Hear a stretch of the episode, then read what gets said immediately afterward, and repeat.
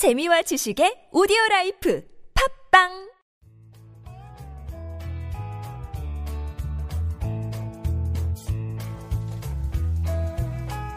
황홀하고 찬란한 광견 창조적 유희 여기는 한지훈의 고전에서 찾아낸 단단하고 수상한 심리학 고단수 심리학입니다. 저는 진행자 서정숙입니다. 오늘은 26번째 시간으로 깔끔하게 담대함을 기르는 법에 대해서 한지훈 작가님과 이야기 나눠보겠습니다. 작가님, 이 담대하다는 거는 배짱이 두둑하고 겁이 없는 거 말씀하시는 거 맞죠? 네. 네. 그런데 이제 저는 이제 오늘 조금 다른 식으로 그 네. 이야기를 풀어볼까 합니다. 네. 세상을 살아가면서 제일 힘들게 살아가는 인간 유형 중에 하나가 주변이나 주변인에 의해서 끊임없이 감정이 변화될 수밖에 없는 사람들. 아, 그래서 자기 감정을 컨트롤하지 못하는 사람들. 보세요. 주변 사람이 나를 계속 툭툭 치고 괴롭게 해서 나는 억울해서 폭발할 것 같아요. 그래서 항상 삐져 있어요. 혹은 주변 사람이 다 삐져 있기 때문에 나도 삐져 있어요. 이건 자기의 주관이 있는 건가요? 없는 건가요? 없는 거죠. 없는 거죠. 자, 담대하다라는 것은요, 이런 거죠. 우리가 흔히 담대하다라고 말을 하면, 야, 그 앞에 있는 사람들 다 덤벼봐. 내 발 밟고 지나가봐. 너들 다 때려주겠어. 이게 담대함일까요? 무모함이죠. 이건 미친 거예요. 이건 담대함이 아니라 자기 안에 겁이 폭발해서 다른 식으로 표현하고 있는 부정적 감정이죠. 네. 담대함을 길러낸다는 것은요, 흔들리지 않은 자기 중심을 갖는다는 의미입니다. 네. 흔들리지 않은 자기 중심을 가지고 있다는 것은 외부의 감정 변화에 의해서 내 감정이 변화되지 않고 이성적으로 판단할 수 있는 힘을 가지고 있다는 얘기거든요. 네. 그러면 야 다 덤벼봐 내 발 밟고 지나가는 사람 다 때려주겠어 그리고 난 내일 시험인데 공부 안 해 이거는 잘못된 배짱이죠 네. 그리고 야 내가 오늘 쏘겠어 통 크게 이거 역시 호기열인 거죠 네. 무모하죠. 자 나는 오늘 사랑하니까 너를 모텔로 데려가겠어 담대함입니까? 아니요. 그거는 무법, 무- 무법한 거죠. 그렇죠 잘 들어보세요 담대함과 호기는 달라요 네. 담대함과 오버는 달라요 네. 담대하다라는 것은요, 바로 후천적으로 길러지는 힘이고, 그 힘은 위대한 거예요. 네. 그럼 어떻게 길러져야 되는가? 저는 개성적인 담대함에 대해서 이야기하려고 합니다. 네. 우선, 담대함을 기르는 첫 번째 방법은 웃음입니다. 음. 근데 이 웃음에는 두 가지 종류가 있는데요. 네. 남을 골탕 먹이거나, 남이 부정적인 상황에 대해서 웃기는, 웃기게 만드는 것. 이런 것들은 별로 좋은 방법은 아니죠. 그럼요. 순간적인 웃음을 줄 수 있어도.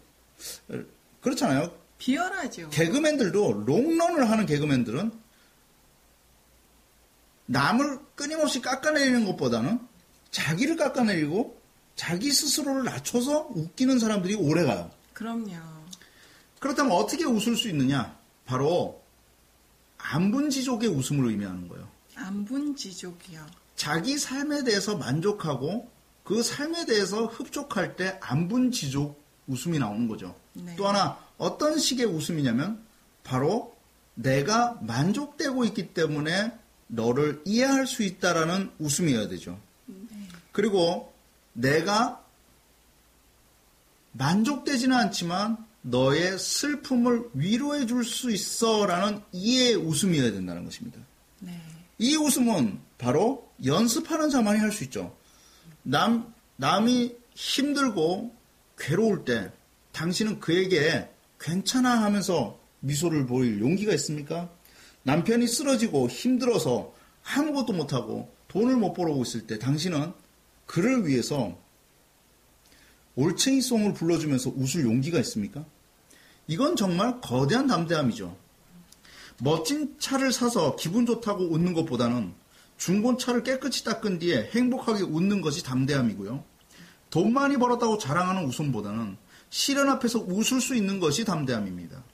로또 복권 1등에 당첨되었다고 미친 듯이 돈 쓰면서 웃는 것보다는 천 원짜리 커피 하나 달랑 들고 인문학 책을 읽으면서 지그시 웃을 수 있는 것이 담대한 웃음의 힘입니다. 네.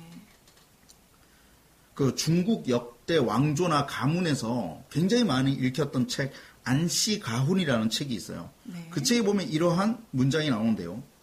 대자연의 법칙이나 신령의 도리는 모두 꽉 들어차는 것을 싫어한다. 그러므로 사람은 겸허하고 담백한 마음으로 모든 일을 조심스럽게 행동하여야 피해를 벗어날 수 있다.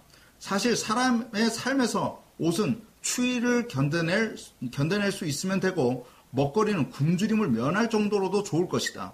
이 몸 하나를 살리는데 사치하고 낭비하는 짓이 쓸데없다. 하물며 자기 한 몸 외에 무슨 교만과 욕심을 다 할 필요가 있겠는가?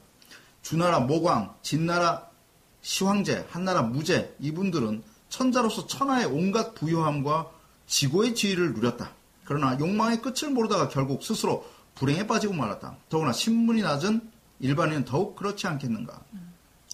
담대한 웃음의 근본에는 안분 지적과 정신적인 이성의 힘에 의해서 발현될 수 있습니다. 그 반대의 웃음은 욕망과 물질적인 것이죠. 그렇게 웃기면 재미가 없는 것입니다. 네. 담대함을 기르고 싶습니까? 물질 앞에서 주눅들지 않는 웃음의 힘을 가지십시오.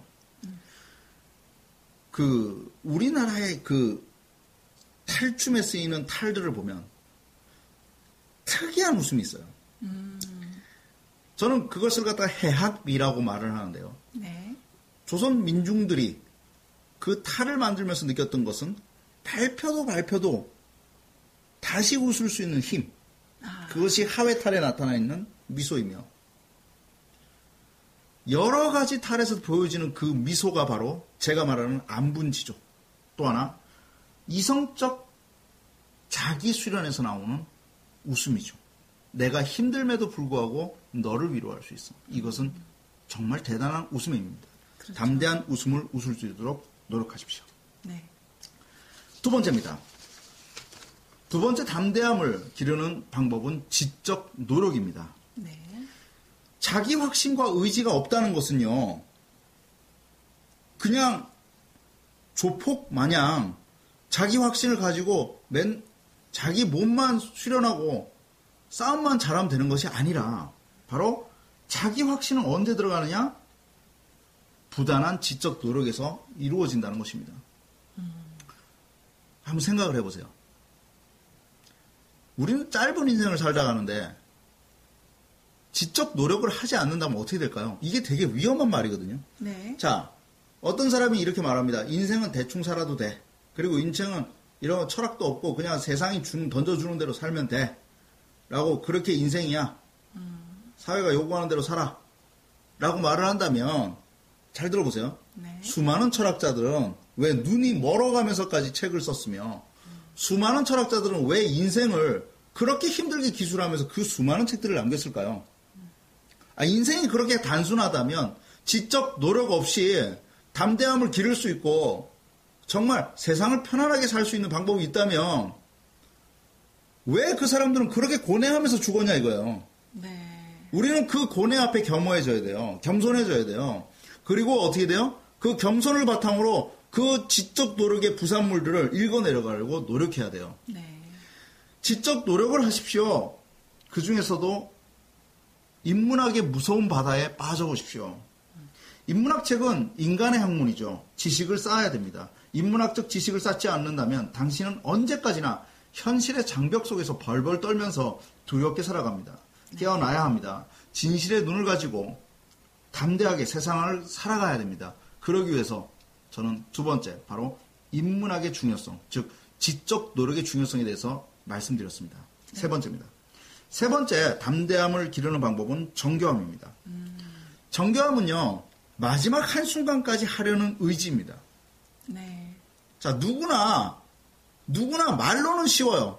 아, 그까짓 거 하면 되지. 라고 하는데요. 전구 하나 가는 것도요. 실제 몸을 움직여서 전구를 갈아보십시오. 쉬운 일 없어요. 이 세상에 그 어떤 일도 쉬운 일이 없어요. 그렇다면 뭐예요? 내가 하는 일만큼은 하나의 마스터피스를 만든다라는 생각으로 열심히 하셔야 됩니다. 그것이 바로 열심히 하면 어떻게 되죠? 성취하게 돼요. 네. 열심히 한다라는 것은 그냥 무턱대고 같은 동작을 하는 것이 아니라 정교하고 꼼꼼하게 끝까지 해나간다. 그렇다면 어떻게 돼요? 정교하고 꼼꼼하게 끝까지 해나가면 어떻게 되죠? 결론적으로 나는 그것을 만족스러운 수준까지 끌어올리겠죠. 네. 만족스러운 성취의 순간이 온다면 분명하게 그것은 그 분야에서 우수한 사람이 돼 있겠죠. 그러면 그 다음에 어떻게 되냐? 담대함이라는 선물을 받게 됩니다. 왜? 내가 성취해 봤기 때문에 어떻게 하는지를 안다는 거죠. 담대해지고 싶어서 아무리 학원을 다녀도 담대해지지 않습니다. 담대함은 내 몸 안에서 일어나는 에너지이며 강함입니다. 저는 오늘 담대함에 대해서 이야기했습니다. 총 세 가지를 이야기했는데요. 첫 번째, 웃음을 담대한 웃음을 웃을 수 있어야 된다. 두 번째, 인문학이라는 깊은 바닷속에 빠져보라. 세 번째, 바로 정교함을 가져보라 이겁니다.